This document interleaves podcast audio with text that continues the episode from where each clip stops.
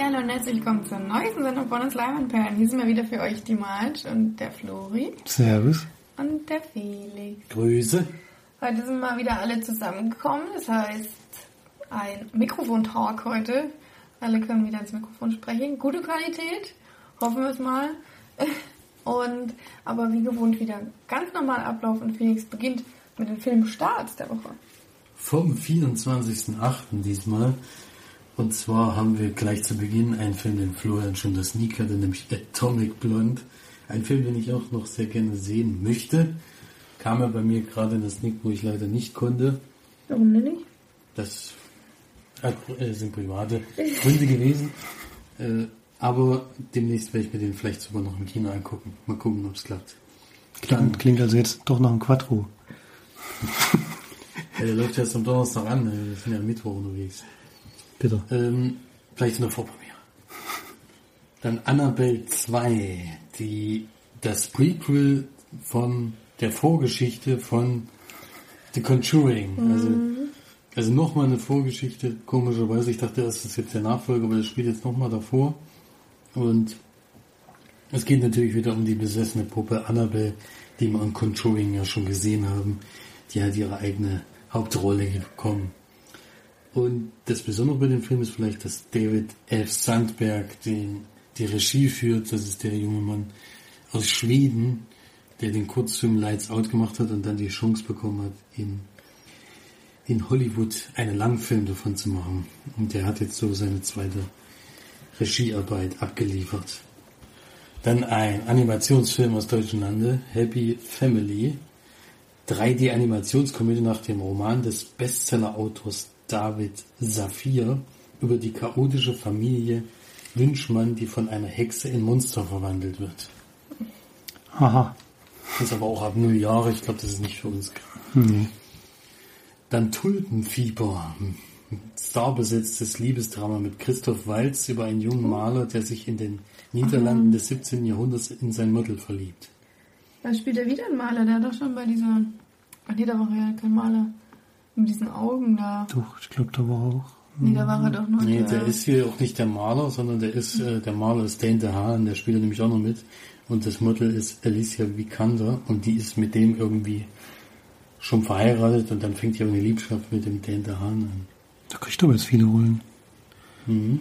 Ja, ist das der Weiß? Nee, ist doch der von Chronicle. Das ist der von Chronicle. So, ja. Doch Der auch so. in Valerian jetzt zum Beispiel. Ja, genau. Ich habe vorhin jetzt gesehen, aber dazu Und kommt. die Cure for Wellness hat, er noch geht mitgespielt. jetzt, glaube ich, so weit. Der neue Danny Radcliffe-Film. Der gibt's ja einen, wieder, wieder so ein besonderer Film, ne? Also haben Sie jetzt mal den Trailer gesehen? Habe ich jetzt mal gesehen. Und da spielt der andere von Chronicle mit, der den Guten spielt, ne? der Australier. Der spielt da mal wieder mit. Das fand ich auch sehr schön.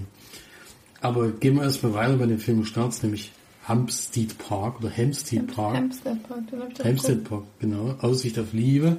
Hat March schon besprochen vor mehreren Folgen. Ich lese trotzdem nochmal vor, weil es doch schon ein bisschen länger ist. Romanze um die Witwe Emily, die sich in den obdachlosen Donald verliebt, der in einer Hütte in einem Donald. Park lebt. Doch das Grundstück soll geräumt werden. Dramatisch. Schließen. Genau. Das ist ein irischer Film. Nein, das ist aber ein irischer Schauspieler. Ja, das weiß ich. Es ist, glaube ich, mitproduziert mit Irland oder so, aber es kann. Es spielt ja in England. Es spielt in London. Ja. Dann, der nächste Film ist ein besonderer Film für uns, oder was für mich und Florian. Denn das ist der einzige Film, weswegen wir mal demnächst wieder in 3D ins Kino gehen werden. Freiwillig. Ein alter Film, nämlich Terminator 2, Tag der Abrechnung, läuft nächste Woche an. 28. Arnold Schwarzenegger kommt in einer restaurierten 3D-Fassung ins Kino. Kommt nur am 28. Das oder? Hab ich's richtig das gelesen? verstehe ich manchmal nicht. Terminator 2. 29.8. allgemein Terminator. Terminator 2 ist mein Lieblingsfilm, hab ich schon mal gesagt. Also den muss man eigentlich im Kino gucken, wenn er schon einmal kommt, aber 29.8. was ist denn das für ein Tag? Sonst Das ist ein Dienstag. So einen guten Filmgeschmack. Und dann kommt Terminator 2. Dann können wir uns ja irgendwo unterwegs treffen. Bei. Neustadt. Mal schauen. Kriegen wir hin. Ich dachte, ich dachte, der kommt wenigstens am Wochenende, aber am Dienstag, das ist echt doof. Welches Kinotag? Ich weiß nicht, ob der jetzt im Kinotag dann zählt. Ja, mal, werden wir sehen. Als nächstes haben wir dann Das ist unser Land Parabel auf die politische Landschaft Frankreichs, in der rechte Parteien immer erfolgreicher auftreten. Na toll. Ein Politdrama über den Siegeszug des Populismus. Nazi. Dann gleich wieder, gleich wieder ein Drama. Western. Regisseurin Valeska Griesebach übersetzt das Western-Szenario auf das moderne Bulgarien, wo eine Gruppe deutscher Bauarbeiter auf die Einheimischen trifft. Hm. Okay, das klingt. Nee, ist interessant. Das ist eine Dokumentation, genau. Dann haben wir noch eine Drama, schon wieder. Anna Mon Amour. Liebesdrama über die schüchterne Anna, die an Panikattacken leidet. Als sie den Studenten Thoma kennenlernt, scheint sich ihr Zustand erst zu bessern. Erst, Ja. das klingt nicht so gut. Kurzzeitig. Wird auch gleich wieder gespoilert. In der selbst in der Filmbeschreibung. Wieder viele Filmstarts äh, und gleich wieder ein Drama, vor allen Dingen Parasol, Mallorca am Schatten, Tragikomödie über eine Handvoll Urlauber, die in der Nebensaison auf Mallorca ihr persönliches Glück suchen und auf herrlich skurrile Außenseiter treffen. Das sieht mich irgendwie alles nicht wirklich. Und einen Film haben wir noch, eine Komödie, Hard and Ugly, eine Liebesgeschichte, deutsche Independent-Komödie über die beiden Pechvögel Ed und Carla, die sich ineinander verlieben und doch nicht zueinander finden wollen. Scheiße. Also wie ich jetzt heraushöre, war für March nichts dabei. Für mich wäre auf jeden Fall Atomic Blonde und Terminator interessant und Annabelle 2, was für Im Kino? Blu-ray. Achso. Ja, den würde ich mir dann auf die Leihliste schmeißen. Im Kino werde ich den nicht gucken. Für dich? Außer Terminator. Nein, Atomic Blonde habe ich ja schon gesehen. Die anderen Filme sind ja kleine Filmstarts. Annabelle, den ersten Teil habe ich gesehen. Fand, fand ich ja, fand ich jetzt nicht so toll, deswegen zieht es mich da jetzt auf jeden Fall nicht ins Kino. ja. Ja, dann gebe ich gleich mal weiter an die Filmcharts.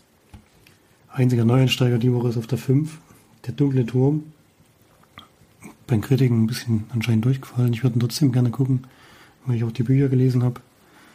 Allerdings ist es schon sehr lange her, ich habe gar keine Erinnerung mehr an die Geschichte. Würde ich dann im Kino wieder auffrischen. Vielleicht morgen, mal sehen, ob es klappt. Platz 4, Ostwind. Der neue Teil Aufbruch nach Ora. Platz 3 immer noch dieser bayerische Krimi. Quiesnocker-Affäre. Hat jetzt schon 350.000 Besucher fast. Nicht schlecht für so, ein, so eine wahrscheinlich eher kleine Produktion, denke ich mal. Platz 2 gefallen von der 1. Wir haben nochmal getauscht beide. Planet Affen Survival. Und die Nummer 1 ist wieder jetzt in der sechsten Woche nochmal. Ich, ein Verrückter besser eigentlich 3. Hat jetzt schon knapp 4 Millionen Besucher. Wird wahrscheinlich auch in Jahrescharts weit oben landen, denke ich mal. Ja, Top 5 auf jeden Fall. Ich denke sogar Kandidat für Platz 1. Echt? Ja, bei 4 Millionen. Ich denke mal, das Star Wars kommt zu spät. Die schaffen es dieses Jahr nicht mehr, den noch zu verdrängen wahrscheinlich. Haben wir bloß Aber eine dann ist er vielleicht damals von letztem Jahr dieses Jahr reingefallen. Ja, aber Rogue One der kam ja zur selben Zeit wie der Star Wars dieses Jahr kommt. Ja, das teilt sich dann aber irgendwie auf oder so. Ich weiß nicht genau, wie das nachher gezählt wird. Aber Rogue One war auch nicht so mega besucht wie der siebte Teil. Und der achte wird wahrscheinlich jetzt wieder mehr ins Kino locken. Ich freue mich schon mega drauf. Der Trailer ist ja auch geil. Ist ja kein richtiger Trailer. Ja, Ein das Teaser. soll ja auch so sein. Ein Teaser. ist das. Theater. Teaser. Ja. Na gut, dann kommen wir mal zu den gesehenen Filmen, beziehungsweise zu den Sneak-Filmen. Und da hat der Florian am Montag sich mal wieder ins Kino getraut und hat äh, einen Film namens The Limehouse Golem geguckt. Noch nie was davon gehört, aber hast ja gemeint, es war ein Krimi, ne? Ja, genau. Wir sind in London. Und zwar in Limehouse, glaube ich, ein Stadtteil, denke ich. Oder war ein Stadtteil. Spielt irgendwann in, spielt, glaube ich, irgendwann in den 19, 1900er Jahren. Äh, im 19. Jahrhundert. So rum. Regie hat geführt Juan Carlos Medina. Juan. Er hat davor noch einen Film gemacht, den ich nicht kenne.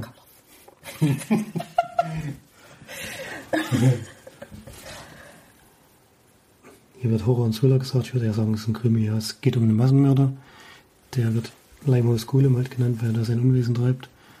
Hat auch schon einige Leichen dort gelassen und wir begleiten erstmal den Ermittler, aber nur sehr kurz, denn der wird dann auf einmal ausgetauscht, weil es anscheinend in der Ermittlungsarbeit nicht so gut läuft. Und Bill Nye spielt dann den sozusagen den neuen Ermittler, der den alten ablöst und versucht halt den Massenmörder zu finden. Parallel gibt es noch eine Geschichte, mit der startet der Film auch, dass ähm, wir haben eine junge Schauspielerin, die wird gespielt von Olivia Cook. Und ihr Mann stirbt am Anfang des Films und sie bekommen relativ schnell heraus, dass er wohl vergiftet wurde. Und dann geht es bei dieser Geschichte noch darum, ob die Frau von ihm das getan hat oder jemand anderes. Das läuft so ein bisschen parallel ab, aber eigentlich ist Bill Nye nur für diesen Massenmord Mörder ähm, angestellt, beziehungsweise soll ihn den fangen, aber die beiden Geschichten ver verweben sich dann so ein bisschen miteinander. Es gibt nämlich relativ schnell vier Hauptverdächtige, die für diesen, für diesen Massenmord in Frage kommen. Und zwischen, der versucht diese vier halt dann auszuschließen. Einer von den vieren ist dann nämlich der, das kann man noch verraten, das kommt glaube ich schon relativ früh im Film raus, ist der Mann, der von der Schauspielerin da am Anfang des Films gestorben ist. Und sie hoffen dann so ein bisschen darauf, dass er der Massenmörder ist, weil er halt jetzt tot ist. Und dann ist dieses Problem sozusagen schon gelöst. Aber ob er das dann ist oder nicht, das verrate ich jetzt natürlich noch nicht. Auch nicht auch irgendwie Spielverderber. gesagt worden, dass das vielleicht doch gar kein Mensch ist, sondern ein Tier oder was? Nee. Weil das so bist unten oder nicht? Nee. Das, nee, das ist klar, dass es ein Mensch ist. Achso, Das, sowas kommt nicht vor, nee. dann habe ich mich getäuscht. Du mit Nee, das- wieder. Nee, aber als Untertitel das Monster von London klingt ja so, als wäre da auch vielleicht was anderes möglich als ein Mensch. Ja, das kommt natürlich daher, dass die Morde halt ziemlich brutal sind und auch so?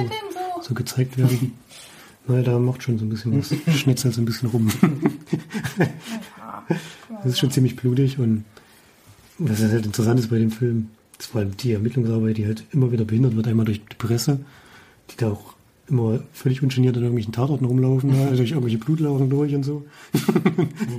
also mit Spuren, mit Spurensicherung ist da doch irgendwann nichts mehr. Und das halt auch der Ermittler, der hat halt auch noch so eine Hintergrundgeschichte und es macht so ein bisschen den Anschein, dass sie den halt auf den Fall angesetzt haben, um ihm eins auszuwischen und dann in- genau um ihn loszuwerden. Und davon ausgehen, dass er den Fall nicht lösen kann. Aber das, wenn das dann gelingt, das müsst ihr euch dann schon selber anschauen. Uh. Der Film geht eine Stunde 50, ist leider ungefähr 20 Minuten zu lang. In der Mitte hängt er mal ein bisschen durch. Ähm, aber er ist schon gut gemacht, finde ich. Also ich habe schon lange kein Krimi mehr im Kino gesehen. Letztes Mal wahrscheinlich hier so die diese, Dän diese dänischen Verfilmungen von Jussi Adler Olsen. Könnte man auch als Krimi Ja, das, hat, das bezeichnen. hatten wir auch drüber gesprochen, dass das komisch ist, dass dann mittlerweile kaum mehr Krimis rauskommen. Ne? Ja, Also Fernsehen kommt keine jede Woche. guten. Guten halt. Ja, ins Kino kommen sie wirklich selten inzwischen, das stimmt. Auch richtig gute mal, wo man echt dann. Hallo, Schiller auf War das ein Krimi?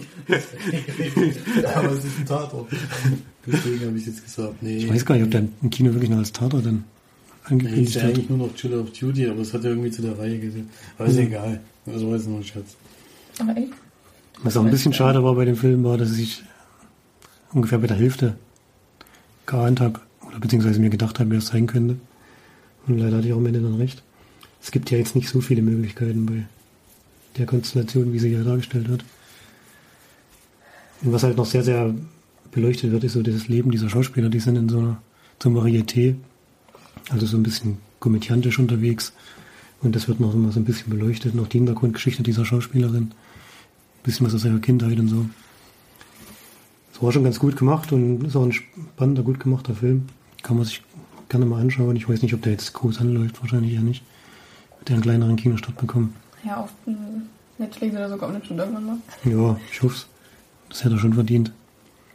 Und wenn man den mal so nebenbei gucken kann, das passt das schon. Gebe es 6,5 von 10 Leinwandperlen. Und eine kleine Empfehlung. Gut, dann kommen wir zur nächsten Sneak. Da habe ich schon aufgerufen, es brennt schon. Die brennt schon auf, wir haben ja. ja eigentlich schon bei äh, Netflix geguckt. ich habe bei Netflix den Film gesehen, den ich jetzt das nicht. Nee, sind da doch zwei verschiedene Sachen. Ich habe das gedacht, es kam vor allem ewig lang wieder der Titel nicht, aber es war dann mit der Hauptdarstellerin war es klar. Es geht natürlich um das Circle von aus dem Jahre 2017 mit, nee, erstmal John von James Ponsold. Tom. John von äh, Emma mit Watson? Emma Watson in der Hauptrolle. Tom Hanks. Dann spielt noch Patton Oswald mit, den wir kennen aus King of Queens, der Spencer. Ach, echt? Und Kann ich äh, dem. John Boyega spielt wieder ähm, Bob, äh, John? Boyega, der Finn bei Star Wars 7 spielt, spielt auch mit. Also wirklich tolle Darsteller in diesem Film. Doppelbesetzung auch bis in die Nebenrollen und es geht um, ah, also es wird hier als Science Fiction Thriller hingeschrieben. Also ich weiß nicht, was jetzt Science Fiction ist. Also für mich war das eigentlich schon fast so wie in der heutigen Zeit. Es geht nämlich um eine Firma, die so eine Art Facebook aufgebaut hat, nur noch viel, viel größer. Also man kann, Ach krass, den gab's bei, die gab's bei Netflix.de schon. sicher, Ja.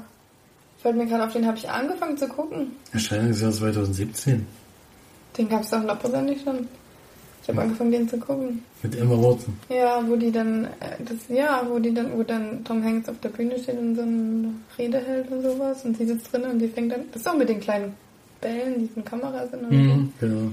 Den gibt's ja schon bei, Sehr krass. Hab den da direkt so. veröffentlicht. An OV, ja. kam der da gar nicht ins Kino wahrscheinlich. Das weiß ich nicht. Keine Ahnung. Hm. Naja, auf jeden Fall kommt Hab hier. angefangen, gleich mal abgebrochen. Nee, ich war dann zu müde. Ich wollte noch weiter gucken, aber ich habe ihn dann vergessen.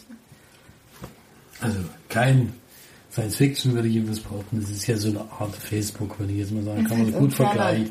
Äh, in naher Zukunft. ins nahe vielleicht. Zukunft, denn es ist einfach, es kann ja jederzeit so weit kommen. Ich meine, es sind jetzt keine utopischen Sachen, es gibt halt sowas wie, wird dann eingeführt wie ganz Mini-Kameras, die dann eben überall angebracht werden, um eben äh, aufzupassen wegen Terroristengeschichten und sowas und damit wird natürlich die Privatsphäre ein bisschen geschädigt und dann greifen die aber noch viel, viel weiter ein und alles. Und Emma Watson ist so eine kleine äh, Mitarbeiterin in so einem Wasserkraftwerk und äh, ist da am Telefon unterwegs und wird halt den ganzen Tag beschimpft, weil eben natürlich die Hälfte nicht funktioniert. Und irgendwann kriegt sie dann durch eine Freundin aus der Schule ein Jobangebot bei The Circle, so heißt nämlich die Firma. Und kommt dann da auch zufällig rein durch ein paar gute Sprüche beim Vorstellungsgespräch. Und dann ist sie da auch in derselben Art eben zuständig, nur dass sie eben nach, dass es bei ihr nach Bewertungen geht. Also sie muss vor allen Dingen den Leuten helfen und muss sie dann auch zwingen dazu, eigentlich sie zu bewerten danach, damit sie eine gute Quote da hat, um eben den Job behalten zu können. Und es wird dann aber immer extremer. Also was mir halt aufgefallen ist, es geht eher in die Richtung, äh, also ich würde jetzt mit dem Film oder mit dem Buch vor allen Dingen die Welle vergleichen. Denn bei die Welle ist ganz ähnlich. Es ist am Anfang eigentlich alles ganz gut, wie das läuft und äh, eigentlich ist cool und und dann aber sobald irgendwelche Leute ausgeschlossen werden aus dem ganzen System, äh, bricht das Ganze ein bisschen zusammen, weil sie dann eben merken, äh, da stimmt irgendwas nicht, wir werden komplett ignoriert und ausgeschlossen, irgendwie passt das nicht mehr alles zusammen. So ähnlich ist es hier auch, aber es läuft natürlich ganz anders ab, weil das kann man irgendwie nicht vergleichen. Der Circle versucht dann eben weltweit eben in politische Sachen auch mit einzugreifen und sowas. Und damit bekommen sie dann irgendwann Probleme. Und die Emma Watson wird so das Vorzeigebild für die, ähm, arbeitet sich da extrem schnell nach oben. Ist auch etwas überraschend, dass das so einfach geht, aber ging relativ fix. Und dann ist das so eine Art Big Brother, was sie macht. Sie hat eine Kamera am Körper und dokumentiert ihr ganzes Leben. Und irgendwann trifft sie dann eben auf diesen John Boyega, der den Finn spielt in, in Star Wars, in der neuen Trilogie. Und der ist wohl einer der Mitbegründer gewesen und sein ursprünglicher Plan von The Circle war ganz, ganz anders und er ist sehr unzufrieden und arbeitet nur noch im absoluten Hintergrund und erzählt ihr dann warum und das glaubt sie dann erstmal alles nicht und kann sagen, nein, das ist, das ist alles Quatsch und The Circle ist alles super. Das ist das Beste, was einem passieren kann. Und irgendwann kommt es aber zu einem Vorfall, wo sie dann doch denkt, irgendwas läuft doch nicht ganz richtig, deswegen habe ich so mit der Welle irgendwie so ein bisschen verglichen. Ähm, Den ein bisschen, also ich fand das den der Anfang und alles so ein bisschen hat sich geähnelt mit äh, einer Folge Black Mirror eigentlich. Also da Kann man hat ja auch. auch mal die so eine ähnliche Folge. Kann man auch so ein bisschen vergleichen, ja. Also mit dem Bewerten, das meinst du jetzt wahrscheinlich. Ja, ne? aber auch mit dieser Überwachung halt mit den. Ja, also es ist ganz extrem, es geht in ganz extreme Richtung und was der Film aber nicht schafft, was die, was die Welle schafft, das ist so mein größter Kritikpunkt, um den jetzt gleich mal zu nennen ist, bei die Welle gibt's ja dann schon am Ende so eine Art Aufwachen, muss dann heißen, ne, irgendwie ist ja was, äh, und hier fand ich das Ende irgendwie ganz, ganz komisch, also es hat überhaupt nicht zu dem ganzen Film gepasst, deswegen gibt's dann eine klare Abwertung, bis dahin war es eigentlich relativ interessant, ich fand nur eben, dass die Vorgeschichte bis zu diesen Erwachen sehr, sehr lang dauert und dann danach ist es eher noch so zwei, drei Minuten und dann ist das Thema erledigt. Äh, hätte man noch ein bisschen anders gestalten können. Aber ich, ich fand es eigentlich ganz gut und ich hatte überhaupt nichts von dem Film jetzt gehört. Ich hatte mal einen Bericht gelesen, dass eben Emma Watson mit Tom Hanks in einem Film zusammenspielt, das. Mehr hätte ich davon nicht gehört.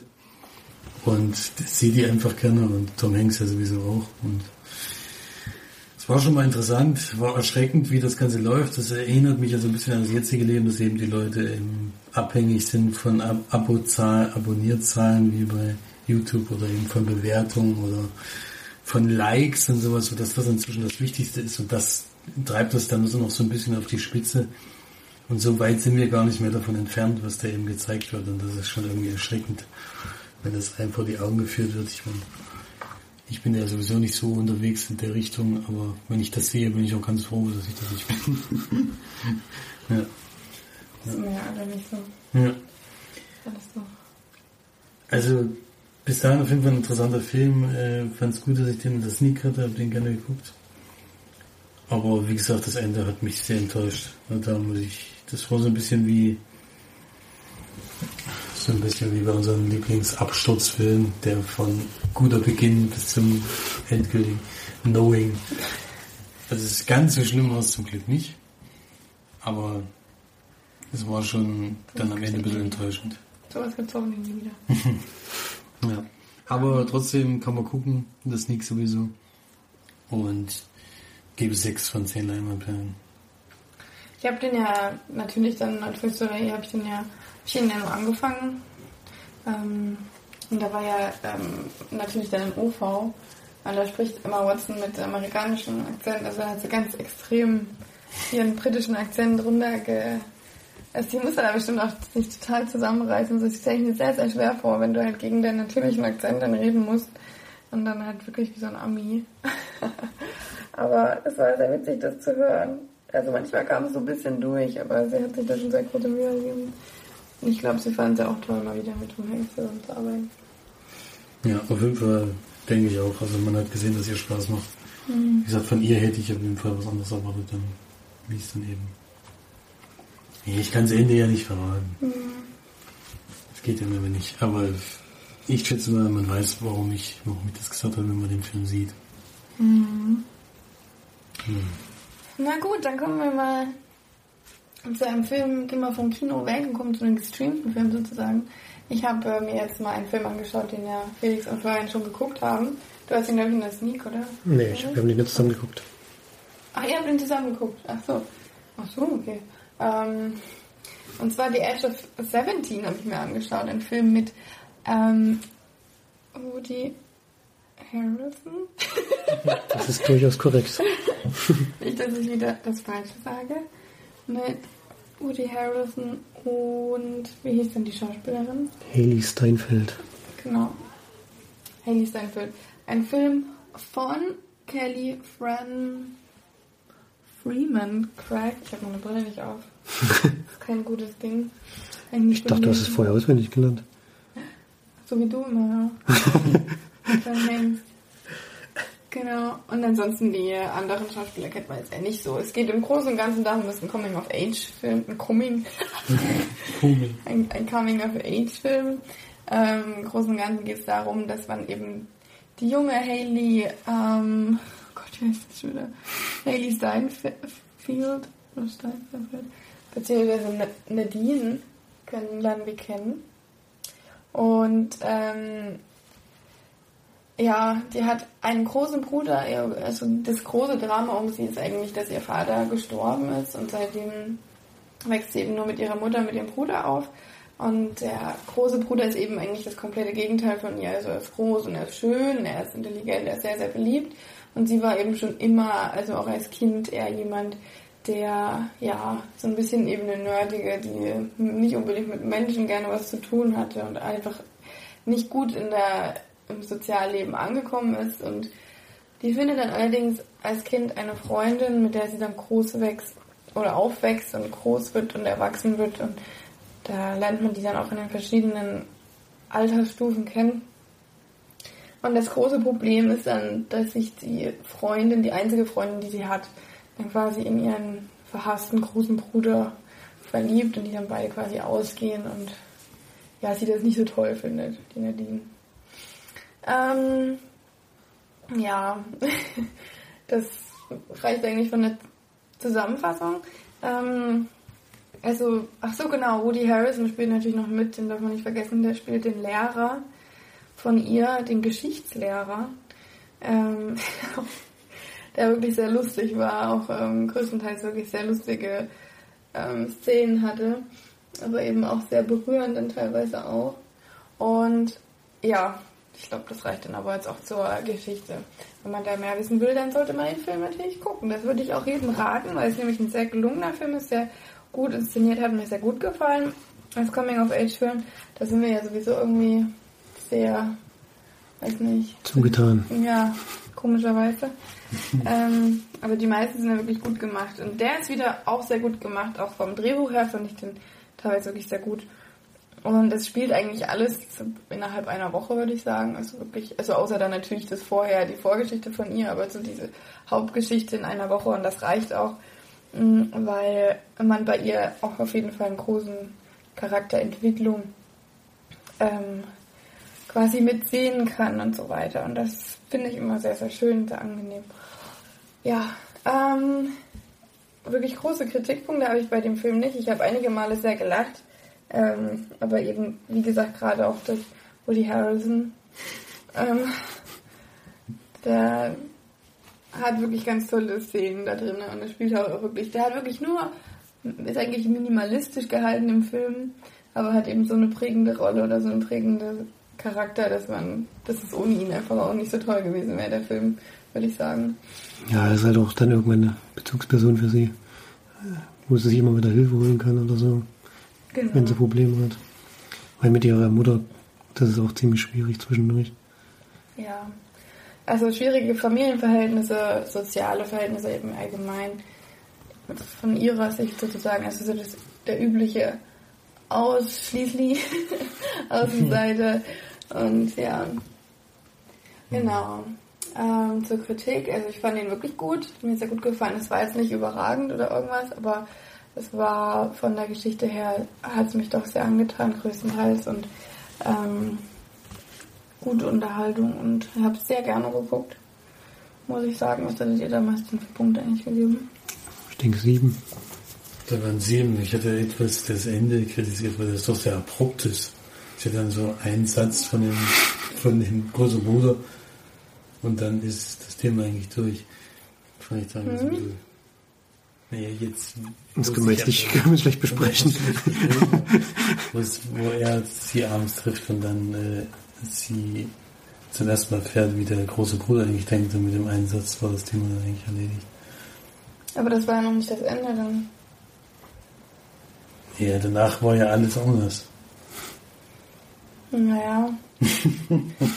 Aber es hat ja davor auch schon einiges mit reingespielt, dass sie das sich anders gedacht hat und anders gefühlt hat, dass ja noch ein bisschen was davor passiert. Also es war nicht nur der eine Satz von ihm, ja, nee. Ähm, also ich hätte den Song 8 von 10 am Empfang gegeben, weil er mir doch sehr gut gefallen hat. Wieso auch richtig? Von der Musik her. Und die Schauspielerin fand ich auch sehr gut, obwohl sie natürlich sehr übertrieben. Die spielt halt einige Szenen, fand ich sehr klischeehaft, also auch ganz am Anfang. Also noch, äh oder wo sie dann miteinander tanzen und sowas. Also das ist dann eben wirklich so klischeehafte Teenager-Szenarien, die da dann gezeigt wurden. Das war eigentlich nicht ganz so gut, aber das war nur am Anfang des Films und dann wird er eben doch sehr besonders und sehr anders und ja. Hat mir ganz gut gefallen. Das ist schön. Der hat man dir auch empfohlen. Mhm. Deswegen ist es gut, wenn das so schön, äh, so gut ankommt. Ja, das ist natürlich toll. Mhm. Sehr schön. Gut, dann kommen wir mal zu einem anderen Film, den wir heute alle zusammen geguckt haben. March teilweise. Ja. Ähm, das Thema ist Zombie. Es geht um Geht um langsame Zombies. Helle. Wird er so ausgesprochen, oder? Helle. Ich habe auch keine Ahnung. Scheint da irgendwie mexikanisch oder so zu sein. Oder ist es der Name von ihm? Das kann auch sein. Also Untertitel in Deutschland auf jeden Fall. Ein Tag im Leben eines Zombies, glaube ich, oder so ähnlich. das ist überragend, wie vorbereitet wir sind. ähm, ja, guck nochmal schnell nach, bevor ich jetzt hier... Na, erzähl jetzt mal weiter. Dauert noch ein bisschen. Es geht auf jeden Fall... Also, freundlicherweise haben wir den Film zur Verfügung gestellt bekommen. Der kommt nämlich erst Anfang September jetzt auf Blu-ray und DVD raus. Das ist eine Direct-to-DVD-Sache. Das Leben eines Zombies ist der Zusatztitel. Das Leben eines Zombies, gut. Das sehen wir nämlich auch in diesem Film. Und der Film ist eigentlich schon von 2012. Kommt jetzt am 7. September, aber ist in Deutschland raus. Aus Mexiko das Ganze. Und wir haben den Link zur Verfügung gestellt bekommen, um das mal zu rezensieren. Und das haben wir dann heute sogar geschafft, den alle drei zusammen zu sehen. Was bei Launch jetzt nicht so gut funktioniert hat. Wenn man müde ist und wenn der Film sehr ruhig und langsam erzählt, dann. Ja, das kann man auf jeden Fall schon mal das sagen, aber komm erst mal, was überhaupt los ist. Es geht nämlich um Alberto und der ist tot. Und das weiß aber keiner. das weiß aber keiner und Das man am Anfang auch nicht. weiß man selber auch nicht. Man denkt, man, oder man hat jedenfalls das Gefühl, dass irgendwas mit ihm nicht stimmt. Also Entweder, ist, ja. entweder ist er schon ein Zombie oder eben nicht, weil durch diesen Untertitel hat man ja den, das Wort Zombie schon mal gehört, deswegen denkt man schon irgendwie, entweder ist er schon oder wird's bald und er ist schwer krank. Das ist halt auch das Problem so des Zusatztitels, denn ansonsten hätten wir wahrscheinlich erstmal nicht gewusst, worum es überhaupt geht. Mhm. Das hätte jetzt den Film vielleicht nicht extrem viel spannender gemacht, aber Das hätten wir dann auch nie wirklich gewusst. Das hätten wir dann, na gut, bei der einen Szene wäre es dann vielleicht rausgekommen, aber Einmal wird das ja wäre ja an der, erwähnt, also eine halb, nach der Hälfte des Films erst, erst gewesen, dass wir das dann gewusst hätten. Ja, es wird, er wird doch nicht explizit Zombie genannt, weil ein Zombie weiß man ungefähr, was es ist. Hier ist er eigentlich eher ein Untoter, der dann eben noch normal durchs Leben läuft, aber irgendwie seinen Tod überlebt hat. Aber er ist auch nicht wie er gestorben ist, das wird nie Ja, das wird thematisiert. auch nicht Er ist thematisiert. eben auch kein typischer Zombie, also er läuft jetzt nicht rum und isst irgendwelche Menschen. Ähm, das Einzige, was eben wirklich zombiehaft an ihm ist, dass er einfach langsam anfängt zu verfaulen und eben Zu verwesen. verwesen und vor allem eben wirklich extrem langsam ist. ja, er kann ja auch noch, er kann auch noch reden und so und sich Er normal bewegen. ja, er, kann, er geht auch noch ganz normal zur Arbeit. Äh, Da kündigt er aber erstmal. Und das wird dann aber ein bisschen schwierig, weil sie dann sagt, er muss noch mindestens eine Woche da bleiben. Er ist aber so unglaublich langsam, dass er wirklich schon einen halben Tag braucht, um wahrscheinlich erstmal auf Arbeit zu kommen und wieder nach Hause zu kommen. Essen kann er natürlich nicht mehr, kann nicht mehr aufs Klo gehen und es sind all solche Sachen, die äh, ihm ist anscheinend unglaublich heiß, weil er badet immer mit Eiswürfeln. Und ja, es fehlen halt schon Körperteile, man merkt, das fällt so alles ein bisschen ab. Anscheinend gibt's das aber in der Zeit irgendwie. Denn es gibt dann auch Aufeinandertreffen, wo, wo sich jemand merkt, dass er ein Untoter ist und er sieht das aber eigentlich also nicht allzu schlimm an. Also könnte es auch sein, dass es das schon mal in dieser Welt gibt oder normal vielleicht ist. Naja, das würde ich jetzt aber auch nicht unbedingt sagen, weil der sagt ja dann auch noch, ich wusste, dass es Leute wie dich gibt. Oder ich, ich, Ja. ich habe mir gedacht, dass es Leute wie dich gibt oder sowas. Also weiß ich nicht, ob das dann normal war. Der hat einfach ganz normal reagiert, komischerweise, da drauf. Mhm. Deswegen war so ein bisschen irritierend. Der hat auch immer irgendwie so ein, von der Apotheke holte sich immer so eine Infusion, aber ich weiß leider auch überhaupt nicht, für was das jetzt gewesen sein soll. Es ist halt so ein bisschen schade, dass der Film überhaupt nicht, nichts erklärt, sondern er ist einfach wirklich vielleicht zwei, drei Tage in dieses, in diesem Leben, aus diesem Leben sieht man halt ein paar Abschnitte. Mehr ist es ja eigentlich nicht.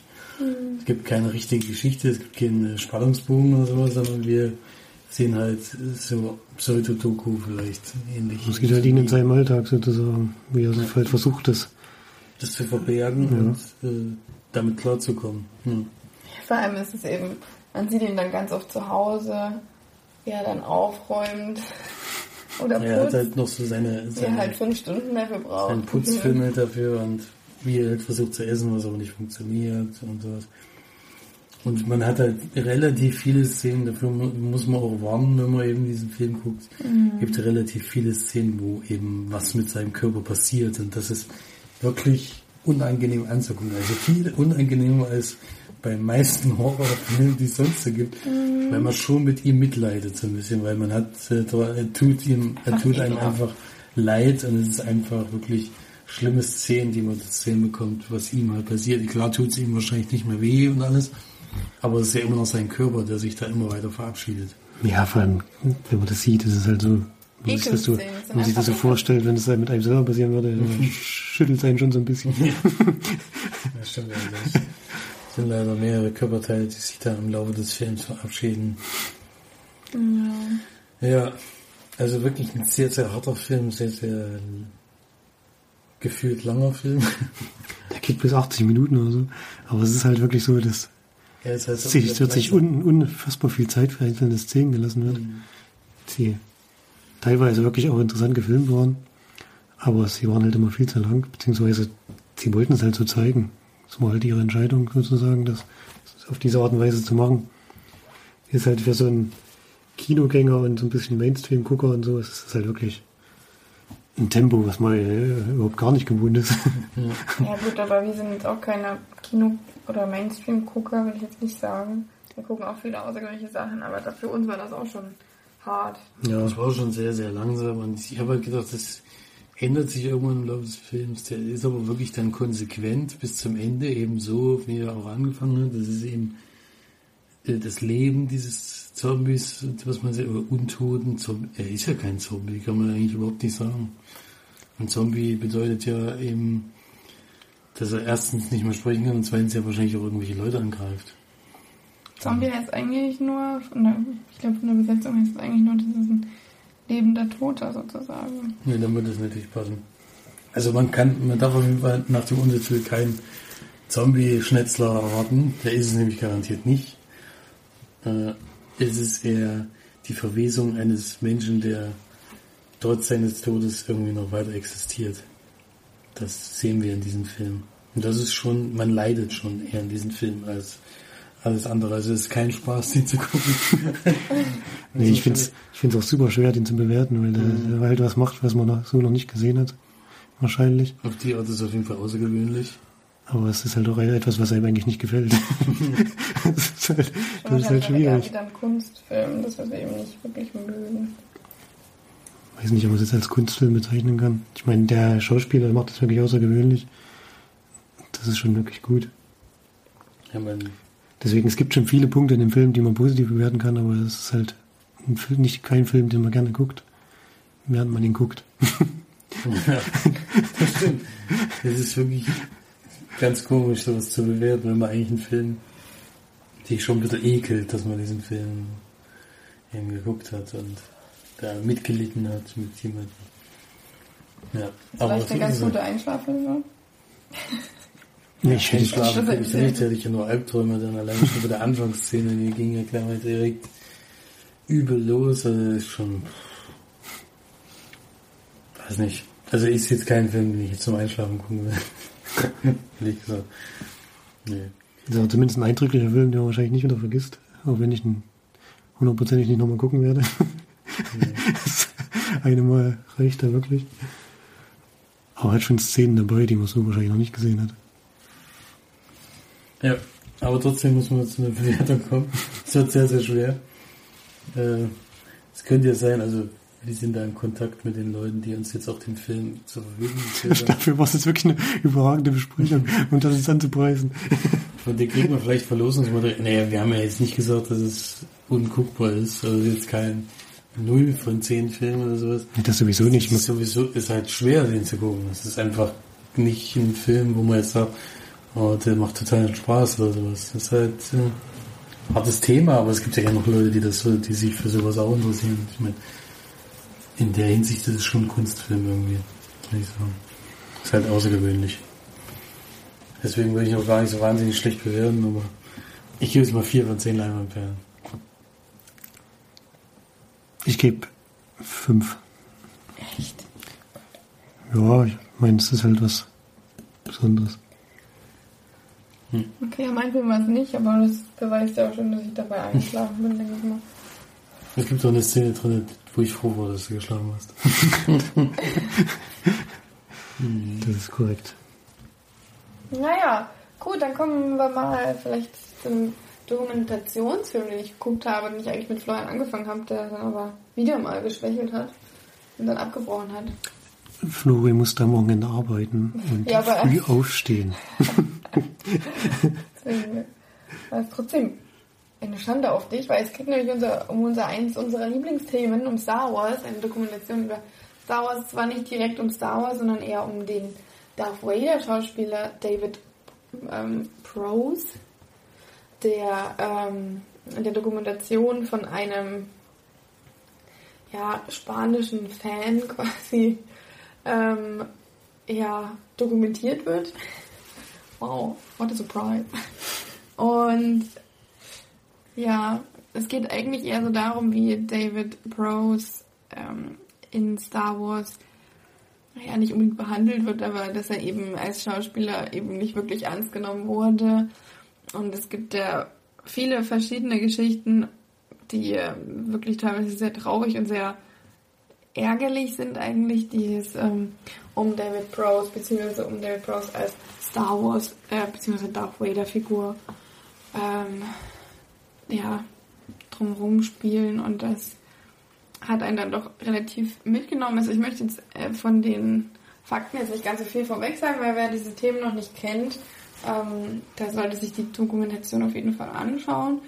Also vom Inhalt her nehme ich jetzt mal nichts groß vorweg. Es geht im Großen, und Ganzen wirklich um David Prowse. Und ähm, allgemein zur Dokumentation fand ich sie sehr in eine Richtung drängend vielleicht. Also man hat gar keine Möglichkeit, zumindest merkt man sehr, dass eben wirklich ein Fan die Dokumentation gemacht hat. Ähm, das ist auch teilweise in der äh, filmt er sich eben selbst, beziehungsweise interviewt er sich selbst.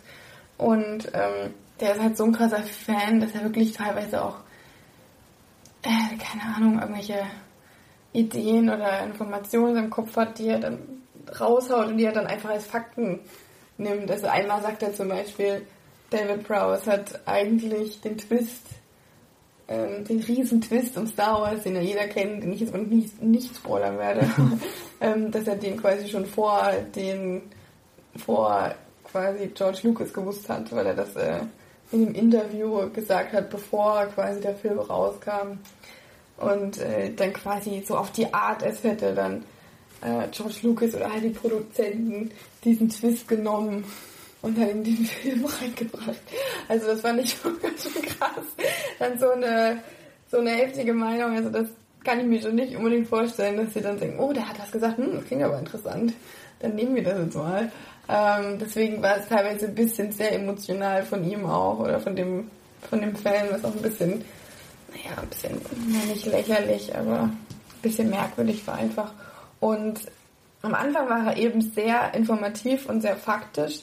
Und dann driftet er halt komplett in so eine emotionale Schiene ab, also wo man dann auch, wo dann auch einfach, dann will er halt die, will er so eine Szene nachdrehen. Und dann wird ihm gezeigt im Kino zum Beispiel, und dann steht er da vorne und redet so, ja, unser Leben ist ja Star Wars und wir machen ja alles für Star Wars und äh, wir wollen natürlich, dass allen gerecht wird und ähm, keine Ahnung, und dann also eine übelst poetische Rede hält er da vorne vor so 20 Leuten oder so, die diese Szene dann gucken, die wahrscheinlich mega schlecht war. keine Ahnung. Aber ähm, das war dann teilweise, ist es dann wirklich total abgedriftet und das hat mir dann nicht gefallen. Also der Anfang und die Fakten da drin, die ich, die ich eben noch nicht gewusst habe, waren interessant, aber alles in allem war es eigentlich wirklich eine schlechte Dokumentation. Ich habe noch gar nicht den Namen gesagt, oder? Nee, ich glaube nicht. Mm, Also es geht um die Dokumentation I Am Your Father, die große, große Darth Vader Zitat, sozusagen das Darth Vader Zitat. Ja, und ja, das war es eigentlich zu der Doku. Du hast dann den Anfang gesehen, deswegen wollte ich dir gar nicht fragen. Hast du denn nicht schon geguckt? Ja, ich hab's schon gesehen. Also, was sagst du? Ja, bei mir ist ähnlich. Mir hat das schon ein bisschen leid getan, aber es wird dann irgendwie so immer abstruser, dass es dann irgendwie abdriftet so ein bisschen.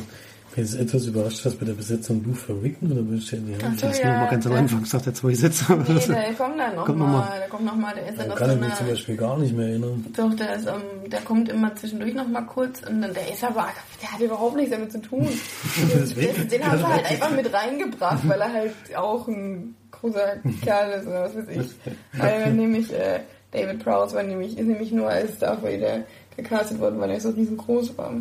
Für die damaligen Verhältnisse. Riese halt. Und Luther Rigno war halt auch groß und da war, was weiß ich. Und der war dann halt auf so einer, auf so einer Comic-Con oder auf irgendwas war er halt auch als Hulk da und er war halt als Darth Vader da sozusagen. Da saßen die halt so quasi fast nebeneinander und haben so miteinander mal geredet und was weiß ich. Best Buddies. Ja, best, best Friends forever. Ja. ja. Also ich fand es ein bisschen schade, was mit ihm passiert ist, aber die Dokumentation ist schon wirklich nicht so toll gemacht. Muss man schon echt zugeben. Anfangs schon, also die feiern ihn einfach. Das ist ihm, glaube ich, dann teilweise auch äh, diese Szene, was ich gesagt habe, ähm, dass er eben gesagt hat, ja, sie haben das in diesem Interview gemeint, dass äh, eben dieser Twist. Und sie haben das vor allen anderen äh, gesagt und dann als nächster, das heißt, nee, das habe ich nicht. ja, das manchmal verdrehen die, die halt die Worte oder irgendwas in dem, in dem Interview. Und ich so, hä, dann hat er das nachgelesen. So, nee, das haben, sie wirklich so gesagt. Und dann sitzt er so da und so, nee, das hätte ich da ja noch gar nicht wissen können. Und keine Ahnung, irgendwie so, ich weiß auch nicht. Also es war, er hat selber auch nicht geglaubt. Aber der Fan war halt total davon überzeugt, dass halt, er hat den Twist naja, wer weiß. Er hat das Drehbuch geschrieben. Ja, genau. Ja, er wurde schon nicht ganz so nett behandelt, das muss man schon sagen. Also es war nicht so toll, aber so passiert ist es wahrscheinlich öfter mal in den Filmgeschäften. Es ist natürlich auch ein dreckiges Geschäft. Das habt ihr denn gewusst, dass Zurück in die Zukunft einen Hauptdarsteller hatte? Die haben ungefähr, ich weiß gar nicht genau, Die Hälfte des Films gedreht. ja, die Hälfte des Films, und dann haben sie, haben sie ausgetauscht. Dann kam erst Michael J. Fox dazu. Dann haben wir nochmal von vorne- von vorne angefangen, weil sie halt gemerkt haben, es funktioniert nicht mit ihm. Und waren davon überzeugt, dass der Film nicht klappt mit ihm in der Hauptrolle. Ja, aber das so- ist ja ein bisschen was anderes. Kann man so einen großen Teil des Films Also wenn dann der, wenn dann der Schauspieler wirklich überhaupt nicht reinpasst oder so. Ja, es ist natürlich jetzt die Meinung des Regisseurs. Im Endeffekt weiß man es natürlich nicht genau, Ja, wenn man die Szenen sieht, es gibt ja, man kann die Szenen ja gucken, merkt man schon, das ist, glaube ich, mit dem nicht so erfolgreich gewesen mehr. Das habe ich nicht gesehen, deswegen kann ich es nicht beurteilen. Fand ich auf jeden Fall auch interessant. Das habe ich auch in der Dokumentation gesehen. Das Wenn war- jemand seine Arbeit nicht gut macht oder so, dann. Er hat einfach nicht gepasst. Das war, glaube ich, der Grund. Michael J. Fox hat einfach da perfekt gepasst und er war es halt eben in dem Moment nicht. Deswegen heißt es nicht, dass er kein guter Schauspieler ist. hat wohl das, die Castingfirma verkackt. Das stimmt. Es gibt, glaube ich, viele solche Es Sachen. war ja ursprünglich sowieso geplant, dass Michael J. Fox die Hauptrolle spielt und das war ja damals nicht vereinbar mit der Serie Teen Wolf, glaube ich, oder so hieß die, die auch gleichzeitig gedreht wurde. Und dann haben sie es aber dann am Ende so gemacht, dass er tagsüber Teen Wolf dreht und nachts Ja, der hat zurück in die wahnsinnig, wahnsinnig viel Also er hat gearbeitet. unfassbar viel gearbeitet. Das Das geht doch gar nicht, ja. Naja, das, doch, das haben sie gesagt. Was Ja. haben wir denn gemacht, ja. Das war schon hardcore. Naja gut, also die Dokumentation würde ich vielleicht drei von zehn Leinwandperlen geben, die drei Punkte eben für die guten Fakten, aber dann also es ist eben zum Ende hin auch einfach nur noch nervig gewesen teilweise. Was würdest du denn dafür Nee, da sagen? kann ich mich direkt anschließen. Also das hat mir gegen Ende wurde es auch immer, habe ich nicht mehr so ganz hingeschaut. Also reicht wenn man die erste Hälfte guckt, so wie ich wahrscheinlich. Kaum machen bei Naja, da Netflix kamen auf dann eben nochmal ein paar andere Fakten hinterher, die auch nochmal krass waren. Da weiß man aber auch nicht, ob das wirklich genauso war. Ähm, aber das ist auch nochmal, da ist schon noch ein bisschen was verpasst von den Fakten. Aber ja, wir hatten davor noch eine kleine Doku gesehen bei Netflix. Ähm, Extremis, hieß es Ex, Ex, Extremist oder so hieß es, glaube ich. Ich glaube, ja. Ähm, die geht aber nur 24 Minuten. Da geht es darum, das ist ein krasses Thema. Keine Ahnung, warum wir das dann überhaupt angemacht haben. Aber weil es kurz war. ja. Ich glaube, das war nicht der einzige Grund. Wir wussten aber erstmal noch gar nicht, worum es ging. ja, ja, da ging es eben darum, dass man eben auf einer Intensivstation wirklich echte Patienten kennenlernt und dann die Entscheidung, ob man sich an ein Atmungsgerät anschließen lässt oder nicht, sich quasi in ein künstliches Koma versetzen lässt, um weiter künstlich zu leben oder ob man sich quasi dann dem Ende hin bereit erklärt. Weil teilweise so, dass die Patienten das entscheiden, noch entscheiden konnten, aber teilweise mussten es halt auch die Angehörigen entscheiden, was ja noch ein, also das ist beides natürlich sehr, sehr schwierig, aber ich Also wenn sie keine Patientenverfügung haben, ist das schon krass. Also es ist eben, wenn man an ein Atmungsgerät kommt, dann besteht, dann es besteht wirklich eine geringe Wahrscheinlichkeit, dass man dann da wieder aufwacht. Also kommt natürlich immer auf die auf die ähm, äh, auf die Erkrankung an und so weiter, aber Ja, die wird ja bei mir immer gleich schreiben. ja, bei dir sowieso sofort. Bitte. Es ging ja eher darum, die waren ja noch nicht an einem, ob man eben dann drankommt, sozusagen. Ob man sie anschließt und wird man wirklich in Koma versetzt oder nicht. Hoffentlich kommen wir nie in so eine Situation. das stimmt, das war ein sehr heftiges Thema. Ja. Ging, glaube ich, um drei Fälle.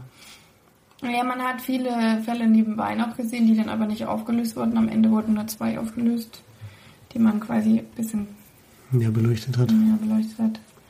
Genau. Aber war ein heftiges Thema, ja, das würde ich mir jetzt auch nicht nochmal angucken. Nochmal braucht man das eh nicht nochmal gucken. Nee, aber auch sowas ähnliches wahrscheinlich nicht. Also. Ja, mich interessiert das schon sehr, muss ich sagen. Also, es ist krass, aber so diese Medizin, ich meine, das ist schon Wahnsinn, wie weit man. Soll man nur wirklich versuchen, auf ein Wunder warten oder soll man dem Ganzen ins Auge sehen und dann. Also, die Entscheidung ist schon echt. Ist schon krass. Wüsste ich nicht. Wüsste ich auch nicht für mich selber. Ich glaube, ich würde schon nicht unbedingt so weiterleben wollen. Die Möglichkeit, dass man da wirklich wieder aufwacht, ist eben sehr geringer. Naja, gut. Dann hat der Floli ja noch einen Film geguckt. Ich habe noch einen Film geguckt, den habe ich nicht mal aufgerufen. Ach, den wolltest du gar nicht besprechen. Ach stimmt, das hat es ja vorher gesagt, den du nicht besprechen wolltest. Ja, wir haben gestern nur einen Film geguckt, der hieß ähm, The Straight Ace, glaube ich. Ähm, den gibt's auf Netflix, wird als Komödie ähm, betitelt, war aber überhaupt nicht lustig eigentlich. Nee, War- war, war ja, also wenn, wenn überhaupt, war es ja ein Drama. Oder aber es war bei unter den Komödien, ähm, was schon krass war. Äh, den musste man nicht unbedingt gucken, das kann man vielleicht vorweg sagen. ja, Ähm, das stimmt. der war nicht toll, der war auch nicht sehr ein, einfallsreich und ähm, Synchro war Katastrophe wieder mal. Oh Gott. ey. Ich gucke ja mittlerweile sehr wenig nur noch in, in Synchro, aber da war es halt wirklich. Das war echt. Das war Naja, vor allem, der ging in Englisch los. Ich glaube, von dir waren eingestellt Englisch. Mhm. Aber ein paar, die ersten paar Sekunden haben wir umgeschaltet und hast du gleich gehört. Was quatscht, was quatscht die eigentlich für Müll? Diese Frau hat eine ganz furchtbare Stimme auch. Äh, nee, es war einfach nur nervig. Das ist halt das Blöde, wenn du deine Stimme hast, die so richtig nervig ist. Das Kind, da war auch so ein kleines Mädchen, die war auch furchtbar synchronisiert. Die hat die ganze Zeit nur geschrien irgendwie, das hat man das Gefühl gehabt. Die hat mega laut geredet irgendwie. Naja, es war nicht so toll, aber... Ja, der Film an sich war ja, der war nicht so. Was man allerdings sagen kann, ähm, falls ihr den Podcast gehört habt, ich war ja in Irland im Kino und habe dort einen irischen Film geguckt, ähm, der nennt sich The Ha- Handsome Devil. Und den gibt's jetzt bei Netflix und den kann ich euch wirklich anraten. Also wer auch wieder Coming of Age, Coming of Age mag, mh, der sollte den auf jeden Fall mal gucken. Der ist wirklich sehr gut gemacht. Also der hatte mir damals im Kino auch sehr gut gefallen. Ja. Dann haben wir hier noch Kommentare. Einen haben wir bekommen. Von der Steff. Mr. X hat sich mal hat sich jetzt Urlaub genommen. Ja, ich habe letzte Woche den Podcast fertig gemacht und ich habe leider keinen Kontakt zu Mr. X. Eigentlich äh, überhaupt gar nicht. Deswegen- Deswegen hat es letzte Woche nicht funktioniert, aber die Steffel hat ja zurzeit auch Urlaub. Wie wir wissen. also darf das mit Mr. X natürlich auch mal. Genau. Und sie hatte vor zwei Wochen Atomic Blonde in der Sneak. Ähm, kann man zusammenfassen mit, ist nicht ihr Genre. Was für eine Überraschung. sie fand, glaube ich, alles scheiße. Sehr witzig. Ich glaube, ich würde aber bei dem Film genauso denken wie Steff, weil ich bin da irgendwie Also ich habe überhaupt keinen, richtig gar keinen Bock auf den Film. Wenn ich den Trailer schon sehe, finde ich den einfach nur scheiße irgendwie. Keine Ahnung. Ja, ich meine, wenn es nichts für ihn ist, gibt es ja auch nichts dagegen zu sagen. Sinnlose Action, keine Story, unlogische Verhaltensweisen und blödes Rumgeballer. Klischeehafte Musik und Berlin, was unglaublich dreckig dargestellt wird. Ja, ich meine, das ist halt 89. Schön sieht's nicht aus, das stimmt. Gut aussehende Frau, die auch noch mit Frauen rummacht. Ja, Erotik-Szene. Oh. Also, mich spricht das alles an. also John, äh, ist ja von der Macher von John Wick. Ich meine, das, wenn einem das halt der nicht schon wegkacke. Wenn äh, das natürlich nicht gefällt, dann, dann braucht man da auch nicht. Das ist ja eigentlich eins zu eins dasselbe, nur mit einer Frau in der Ist auch witzig, dass sie dann so schreibt, ähm, definitiv schlechter als John Wick 2, der war wenigstens noch irgendwie cool. Einfach nicht irgendwie cool.